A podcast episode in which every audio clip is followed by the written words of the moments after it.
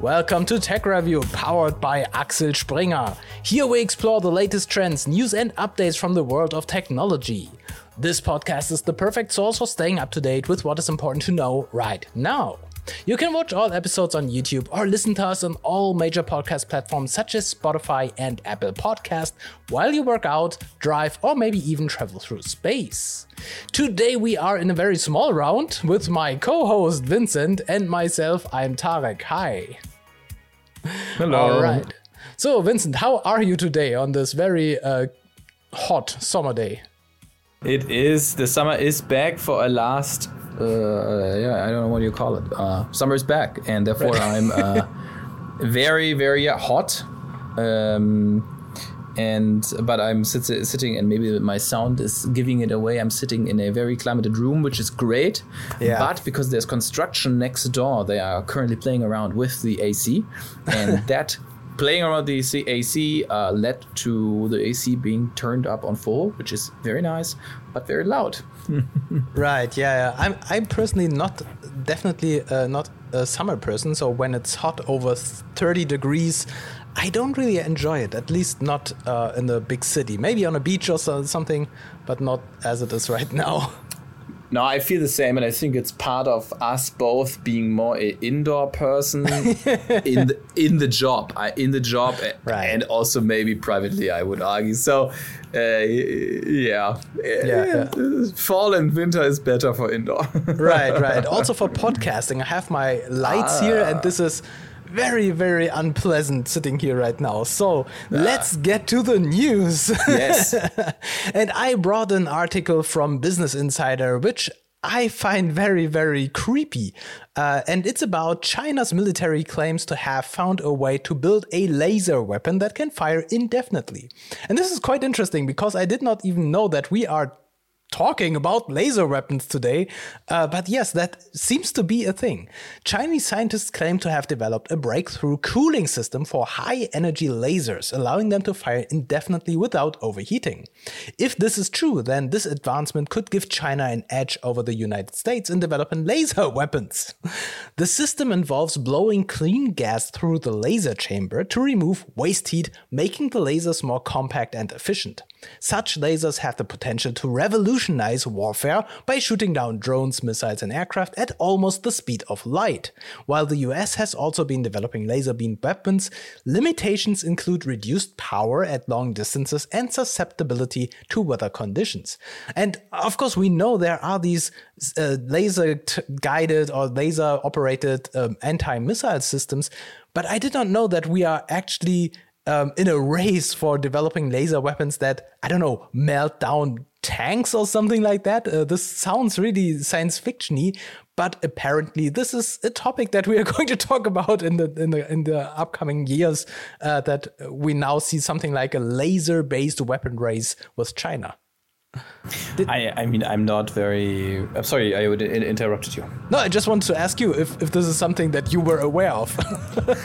No, and I, I I love that you ask because no, I, I am not aware. Uh, I'm not very um, informed about the um, technological evolutions and revolutions in uh, defense in the defense and military sector. However, I mean we know that de facto there is a a lot of money and a lot of funding because there's a lot of relevance on the topic, and then B, therefore there's a lot of development. So innovation often comes from a more military use and a military purpose. I mean, look at the last century. A lot of our a lot of our developments in the end are coming from or did come from military uh, use, or at least they were designed for that. And therefore, no, this is new to me, but I think this is. Uh, I mean, it's, it's brutally interesting. Um, Brutally yes, interesting. because brutally interesting. Because now, obviously, I ask myself, what else could we do with that? There- there is much more. I could I could see that being much more. I, I can see at least ten use cases. Uh, not that I could name them, but I think that this this is something that we are seeing in weapons now, and I think in a decade or so, or faster maybe, we're going to see a lot of it uh, in a lot of different other use cases. So very interesting. right. And now, this. Let's talk about something more pleasant. Yeah, and it is very pleasant. It's very interesting. So X uh, has a creator program, as Meta has, or uh, Instagram has, and Facebook, I think too. YouTube has one for sure. TikTok is in between, as far as I'm concerned, and there it's and there's a lot. Snap has one. There's a lot of it, and X has one too. And obviously, they want to get creators to stay in the platform slash go back to the platform.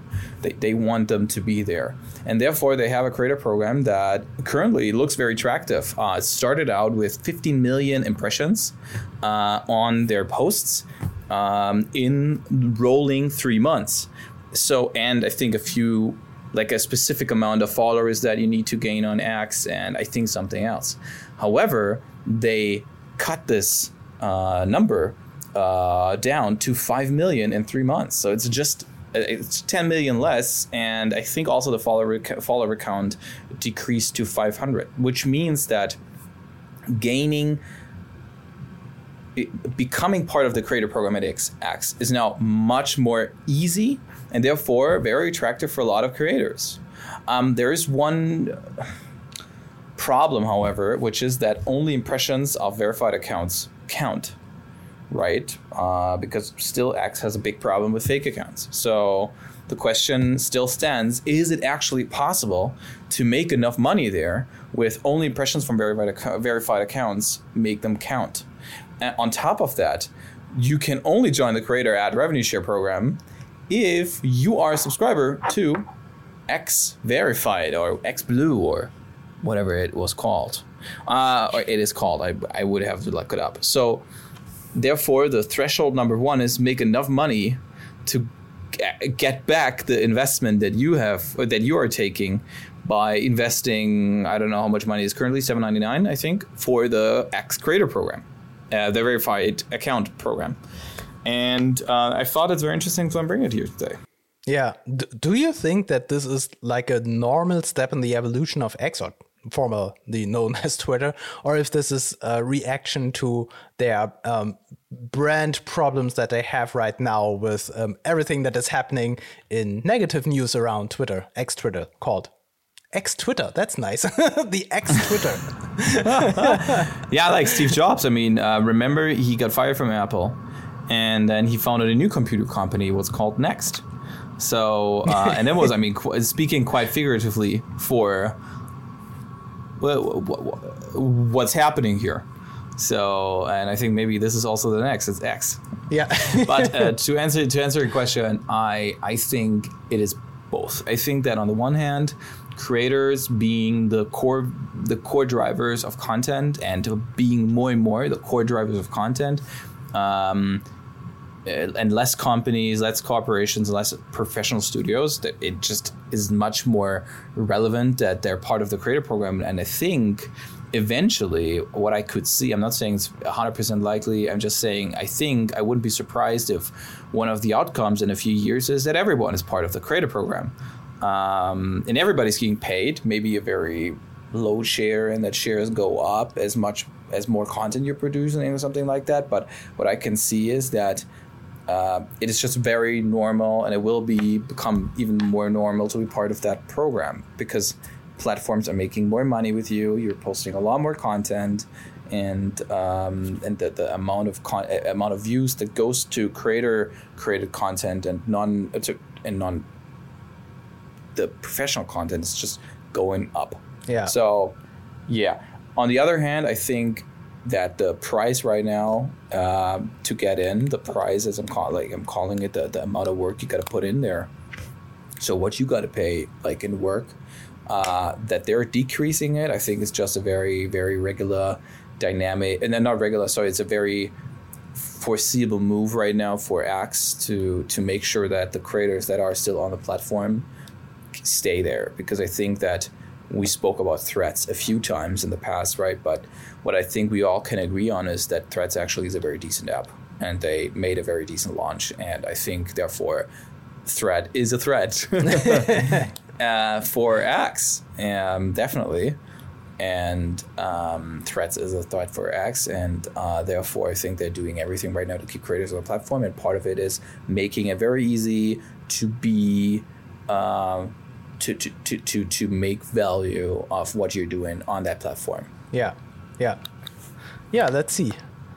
Otherwise, I'm pretty sure that Elon Musk is going to uh, create like a laser weapon company next or something. Ah, yes, yes, yeah, laser X laser. La- No, X- yeah, yeah. Lexa. the the, Yeah. the boring laser gun. Oh after the yes, boring yeah, the boring laser. Yeah, yeah, I love that. No, but what I think is, I mean, let's see how Meta reacts to that, right? Because I mean, Yeah. Meta is really good in copying, and when TikTok, for example, was under a lot of pressure, and I mean, they are until today of not paying their creators well. Yeah. Meta went there, went out of the way to create a appealing program. I'm not saying it is brutally appealing. I'm just saying they are. And let's leave YouTube out of the way because they're just different and like they, they they are just much deeper in the how how to reward our creators generally. But Meta made a more appealing program, and I think that they will do something very very very similar on Threads. Uh, for example, I mean, they're not charging for verification, uh, which could be the major difference that will, in the end, convince them. Right. So I think uh, we'll see. But Yeah, I yeah. think that threat, Meta will come back to this 100%. right. And now, this. Let's jump to another very interesting uh, headline. Tarek, that you have so much science today with you. yeah, It's I don't crazy. know. Usually, I was I was surprised uh, about my own articles um, because I literally feel like in a science fiction novel, reading the news about first laser weapons and now something that I read on Al Jazeera about U.S. scientists achieve net energy gain in fusion reaction for the second time, and this is literally what like ten or twenty years ago uh, the science fiction world was all about laser weapons and fusion energy, right? Spider-Man, Uh, all about it, yeah. exactly yeah the the second sec i think second Sp- spider-man with uh, dr octopus this was exactly with uh, fusion power uh, US scientists have achieved net energy gain in fusion reaction for the second time. This is what we all were waiting uh, uh, for, that we can finally, I mean, not like in practical use case, but now at least in the lab, we see a working fusion reaction. Uh, and now for the for the second time, this was uh, was measured, um, and this is marking the progress towards this clean and limitless. Uh, this clean and limitless energy source, which we want to have to combat climate change. And th- we are all working. No, we are all waiting for this for such a long time. Uh, researchers at the Lawrence Livermore National Laboratory in California replicated their fusion ignition breakthrough in July, obtaining even more energy than their previous success in December. And this achievement has generated optimism about fusion potential uh, the the uh, fusion's potential role in fu- future energy solutions. Uh, and they in, in this article on Al Jazeera, I even read the numbers that they generated. Uh, and in this experiment, they have generated 3.15 megajoules of energy output after the laser delivered 2.05 megajoules uh, to the target. And in the past, this was all academic because you had to invest more energy to make this happen that you can that that you were uh, getting out of this. But this now shows that we can actually generate energy or utilize this energy that we are generating in these fusion power uh, reactors. And uh, what I am kind of sad about is that we don't read more about this news in the news. Um, I, I found this article and I looked for it, and uh, some outlets were talking about this, but it does not seem to be like major news that you read everywhere. We read about, I don't know, Elon Musk uh, and Mark Zuckerberg getting into a fist fight or something like that. This is more newsworthy than achieving fusion power that we might even use uh, to replace all harmful energy sources that we have today. So this is weird. Why? Why is? Why are not more people talking about this? I, I think a lot of people just don't comprehend what's happening there, but I think it's it's uh, I, I think it's just amazing.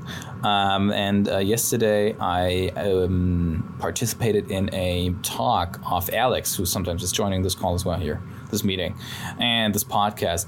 And Alex showed us a chart of tech and AI and how they're powering themselves faster and faster and faster. And it's like a, a spiral that goes faster and faster because tech that we produce, like the chipsets that we produce to run AI, powers the next generation of AI. The next generation of AI will power the de- development of the new chipset, and it speeds up over time. And I think this is what's happening right now, right? We did the first time, and we had the first net energy gain, which was significant com- in comparison, but still very tough to, to tough to comprehend in terms of how much use it actually has. Now this is the next one, and I think we're going to see more proofs and more proofs and more proofs, and the data points that we're generating in that in those experiments will help us to power the next generation of experiments that will then gain more data points. And i think this is just speeding up. And then i mean with all that's happening right now in artificial intelligence or right now large language models that show glimpse of artificial intelligence. Uh, glimpses is that plural? Whatever. But I think yeah I think we're at a breaking I, we're I think we're at a at the turning point of that. Uh, very exciting. Yeah yeah I mean, I really would love to see what history books are going to talk yes. about, uh, like when they are reporting about the year 2023. Like, um, yeah, people were so busy with uh, important things like Elon Musk's fist fights and uh, chat, playing around with ChatGPT that they did not really realize that they just invented clean fusion energy yes. that is going to save the planet. Academica Galactica. yeah. No, but I think you are right about that. I mean, I think that um, there's so much information, right, that you that you block a lot out of it, even though you have more than ever before. Um, is that something that everyone can replicate? I mean, not everyone in the classic household. It's not like you're taking a bit of um, olive oil and salt and coke and then you're good. no, but uh, I mean, is this something that where you need significant scientific institutions to make that happen, or is this something that also um, some kind of institutions in Europe, or I mean, we're based in Germany, so in Germany with funding, yes, and with more or less a existing science science uh, feasible setup can replicate. I mean, again, not at home or not, uh, but yeah, I mean, yeah. as long as you have the the basic uh, foundation for something like that, do you think everyone can replicate it? It's highly complex. Otherwise, it would have been done in the past. And as far as I understand it, um, we, we need artificial intelligence to control this this uh, fusion reaction. Uh, the AI must be able to control the magnetic fields so that um, the generated power can actually be harnessed. And I think this is the thing that never worked in the past. And now our ah. software, actually, the AI is uh, powerful enough to actually make this work. And so I think it is quite complex. Not everyone can just do it. Um, but I think if the technology um, reached a certain point where we say, okay, now we actually know how to achieve this. This should be able to be replicated everywhere. I mean, then we have to, of course, talk about the patent rights and uh, how how people or how the companies are yeah. going to make money with this. Um, but I'm I'm pretty sure that this technology is going to become like a standard worldwide. Uh, and it's just a question of licensing and who's going to build this stuff. I have a, a stupid question in that uh, connection. Um, Okay, it's ru- it runs with AI. Is it running? What, what model is it running with? Is it a? is it running with a large language model? Is it? Is it? So it's not. I I would argue it's not running with generative AI, but the other kind, the data AI. What what is that called again? Can you help me with that? I, I can't give you any more details about that. I, I just read um, that the the controlling mechanism is powered by or controlled by AI, but I did not read um, exactly what the sources. Um, I'm, I'm pretty sure that they are not just plugging in OpenAI's ChatGPT or something, and uh, it's uh, kind of happening. Um, Prompting make ma fusion reaction. so I mean, it's it's actually quite a good question if it is a coincidence that today or this year, uh, in the year of the the generative AI revolution, where we start utilizing these large language models for basically everything, that coincidentally in the same year we make this AI breakthrough in controlling fusion reactions. But that might be something for the history books. I can yeah, I can yeah. see this is one of the connections that only you know in per, in retrospect some people someone can say so someone Yeah. could say we see those macro dynamics Right. where ai is getting and then we see that that i can see Yeah, yeah. But it's it's a really good question. So I, I think I I shall Google that. before i die out of curiosity um, can you please help me there's generative ai and then the one creating new data points and the other one working with existing data points what is the specific term for that i There's uh, su- supervised learning and unsupervised learning uh, in in the classical sense, where you have these different ways of training your network, either by giving um, g- giving it the right answers to questions that uh, you need to be replicated in the future, or if you do not know the answer, then you have this unsupervised learning where you say, okay, uh, give me some answers, generate some answers, even though I do not know if these answers make sense or not, and this is like a, a different challenge. Um, but but this is not uh, directly opposed to like this generative AI terminology where you generate new content based um, on like uh, what's it called um, completion prompts, for example. Yeah, so um, okay th- this is yeah. okay Th- those are like so i would argue Yeah, AI has uh, very ma- different flavors and uh, ways to achieving like um, the the um, the results that you want to have. The one thing that everything is has in common in AI is that you are not programmatically define the output based on a rule set that you set. Usually in, in programming, um, you write your code deterministic that if you put in like the same input, you always get the same output. And in, in AI, you train a model that is evolving over time where um, the output is then generated based on this let's say mental state of the network which is evolving based okay. on uh, how it is trained All right. So from what I understand, then I would argue that this is not running on a generative, but on a discriminative, discriminative AI model. as i said uh, before before i say something wrong here uh, i have no idea how this is controlled um, and uh, I, I just read that uh, before AI or before this current state of AI, it was uh, physically not possible to create these fusion reaction chambers that actually output this amount of energy um, to make it energy efficient. Yeah. Before we already had something like fusion reactions, but we were inputting way more energy that we were able to harness, so it did not really make sense to use this uh, in an industrial scale. All right. I learned something new today. I hope you too, uh, dear listener. yeah, of course, of course. E- even though um, I, I wish I could explain you in cruciating uh, detail how this is actually working, um, but I have I have to uh, quickly Google that so that I can We're, we're it. gonna leave it to again. We're gonna leave it to uh, the. Now I forgot it again. Uh, the um, Academica Galactica. Right. Was it called? Yeah. All right, that's it for today. Tune in back uh, with us next week when we talk about probably laser weapons and artificial intelligence and fusion reactions and Elon Musk fist fighting Mark Zuckerberg. Stay tuned. Bye.